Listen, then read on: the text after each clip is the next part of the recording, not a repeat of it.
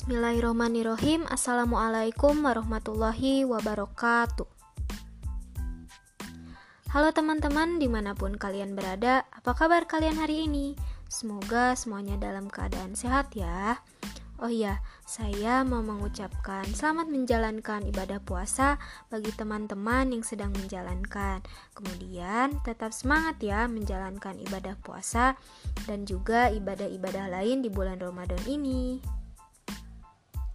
Baik, saya Aisyah Nurrohman dengan NIM 1905373 dari kelompok 13 akan memaparkan hasil tugas chapter report atau laporan bab buku yang berjudul Expanding Civics Worldview Teaching for Citizenship in an Alternative School Settings.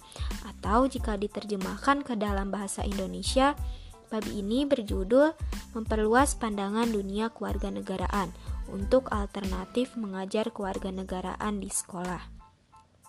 Nah, adapun bab ini diambil dari buku yang berjudul Rethinking Social Studies Teacher Education in the 21st Century karya Alicia Ercrow. Nah, baik, pertama saya akan membahas mengenai hmm, pentingnya multikultural kewarganegaraan dan juga pendidikan guru. Nah, sebelumnya saya mau mengetes pengetahuan kalian dulu nih. Ada yang tahu nggak sih multikultural itu apa? Nah, menurut Kamus Besar Bahasa Indonesia, multikultural itu adalah keberagaman budaya. Nah, mengapa sih multikultural kewarganegaraan itu sangat penting? Multikultural kewarganegaraan itu sangat penting karena dapat meningkatkan kesadaran siswa dan juga membuat karakter siswa yang baik di dalam kehidupan yang beragam. Gagasan multikultural ini diciptakan untuk membuat masyarakat yang adil dan menggabungkan aspek-aspek kritis dalam kehidupan. Nah, akan tetapi Dilworth mendefinisikan bahwa tujuan kewarganegaraan multikultural itu bukan hanya sekadar uh, siswa dapat berpartisipasi as, as, aktif dalam aspek politik demokrasi, tetapi juga kemampuan siswa untuk menciptakan dan juga hidup dalam komunitas yang beragam etnis dan juga ia pun harus adil. Nah, secara umum, multikultural ini mewujudkan tiga gagasan utama. Yang pertama adalah celah antara retorika dan demokrasi dan realitas demokrasi. Yang kedua, pro mendorong refleksi dan kesadaran kritis. Dan yang ketiga adalah mendorong aksi kolektif atau aktivisme sebagai cara untuk mengubah hambatan institusional ke arah demokrasi. Selanjutnya, saya akan menjelaskan mengenai peran ras dan kelas dalam mendefinisikan lingkungan civics. Nah, teman-teman, ada dua komponen utama yang hilang dari pendidikan kewarganegaraan, yaitu yang pertama adalah pluralisme atau dimensi sosial dan budaya kewarganegaraan Lalu yang kedua adalah ketegangan sentral dari masyarakat modern. Sementara komponen ini sangat penting untuk dimasukkan dalam pendidikan guru. Guru free service gagal membantu atau membuat koneksi antara ras, kelas, dan hubungan pribadi dengan sifat kewarganegaraan. Nah, sebagai sarana yang efektif dan berguna untuk berpartisipasi dalam demokrasi, Tertanam dalam asumsi seperti itu, individu-individu ini umumnya menganggap bahwa statusnya dikodifikasikan dalam institusi politik dan juga sosial sebagai upaya menuju kebu pemenuhan kebutuhan demokrasi. Nah, kemudian ketika orang-orang dari kelas yang berbeda bertemu bersama-sama, mereka sering menemukan bahwa mereka tidak dapat berkomunikasi dengan baik salah membaca khusus irsyarat sosial dan sosial yang dialami mereka sangat asing bagi yang lain. Karena itu, sebagai guru pendidik, kita harus bisa mengintegrasi cara-cara itu dengan mengajak guru-guru untuk terlibat dengan individu-individu dari latar belakang yang berbeda dan juga e, latar belakang ras dan kelas yang berbeda. Nah, kemudian saya akan menjelaskan mengenai kemitraan. Nah, penulis buku ini mencontohkan menjalin kerjasama dengan SMA Alternatif Randolph. SMA Alternatif Randolph ini merupakan SMA yang sangat bagus. Nah, Hal itu dimulai ketika Dr. Erika Northwood, kepala sekolah, menghubungi tentang seorang guru. Ia adalah Mr. John Blankenship yang ingin mencari guru yang lebih profesional.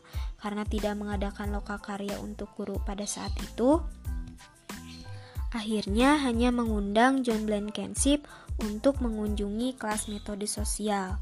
Nah, dia siap menerima undangan dan juga siap menghadiri kelas pada setiap minggunya. Selanjutnya, saya akan menjelaskan mengenai proyek aksi sipil global rencana untuk pekerjaan. Nah, penulis menggunakan literatur untuk model-model pendidikan kewarganegaraan yang akan mendukung general prinsip kewarganegaraan multikultural yang kritis dan hal ini akan sesuai dengan lingkungannya. Nah, proyek aksi sipil ini akan menawarkan banyak sekali bimbingan kepada siswa melalui berbagai tahap penelitian, menghasilkan ide untuk mengatasi kekhawatiran itu, dan merumuskan masalah rencana, merumuskan sebuah rencana, mohon maaf, dan juga akhirnya memulai aksi itu. Nah, dalam merumuskan proyek aksi sipil global dengan Mr. Blankenship mengambil sesuatu yang harus dicapai sebagai tujuan untuk siswa di Randolph. Yang pertama, hal ini e, ditujukan atau termasuk kegiatan yang akan membuat siswa yang pertama mendapat pengetahuan tentang masyarakat, yang kedua bertindak di dunia, yang ketiga, terlibat dengan masalah masyarakat yang menjadi perhatian mereka.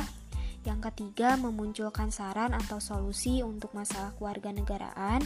Yang keempat, mempelajari melaku, cara melakukan perubahan.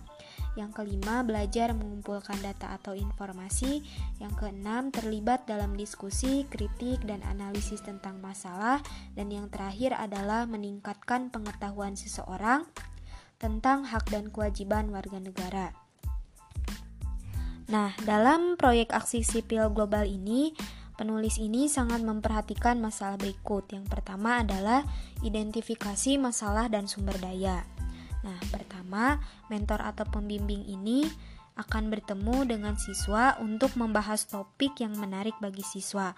Kemudian, siswa akan memilih topik tersebut dan dengan bantuan seorang mentor atau pembimbing mulai mencari sumber daya untuk mengumpulkan informasi tentang topik, termasuk situs internet dan juga teks sumber daya. Nah, kemudian selanjutnya adalah membuat web quest atau mengidentifikasi sumber daya. Nah, para siswa atau tugas mentor ini dilakukan para pembimbing ketika para siswa sedang meneliti topik mereka. Para pembimbing atau mentor akan membuat web quest yang akan membantu siswa belajar lebih banyak tentang topik mereka. Selanjutnya adalah menyajikan masalah. Nah, para siswa diminta untuk membuat PowerPoint, Prezi ataupun yang sebagainya untuk mempresentasikan masalah mereka kepada siswa yang lain. Nah, dalam hal ini, siswa diminta untuk mendefinisikan masalah mereka, menjelaskan mengapa masalah itu sangat penting, mengapa masalah itu terjadi, dan menyajikan sisi yang berbeda untuk masalah ini. Kemudian, selanjutnya adalah membuat dan menyampaikan presentasi. Nah, setelah rencana aksi itu dibuat, mentor akan membantu siswa dalam menciptakan presentasi PowerPoint, prezi, atau poster yang dapat digunakan siswa untuk presentasi. Nah, sekian pemaparan dari saya. Mohon maaf apabila ada kesalahan. Selanjutnya, pemaparan materi akan dilanjutkan oleh rekan saya, yaitu Saudara Nandang. Terima kasih atas perhatiannya.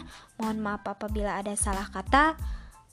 Tetap jaga kesehatan dan tetap semangat menjalankan ibadah puasa ini ya teman-teman.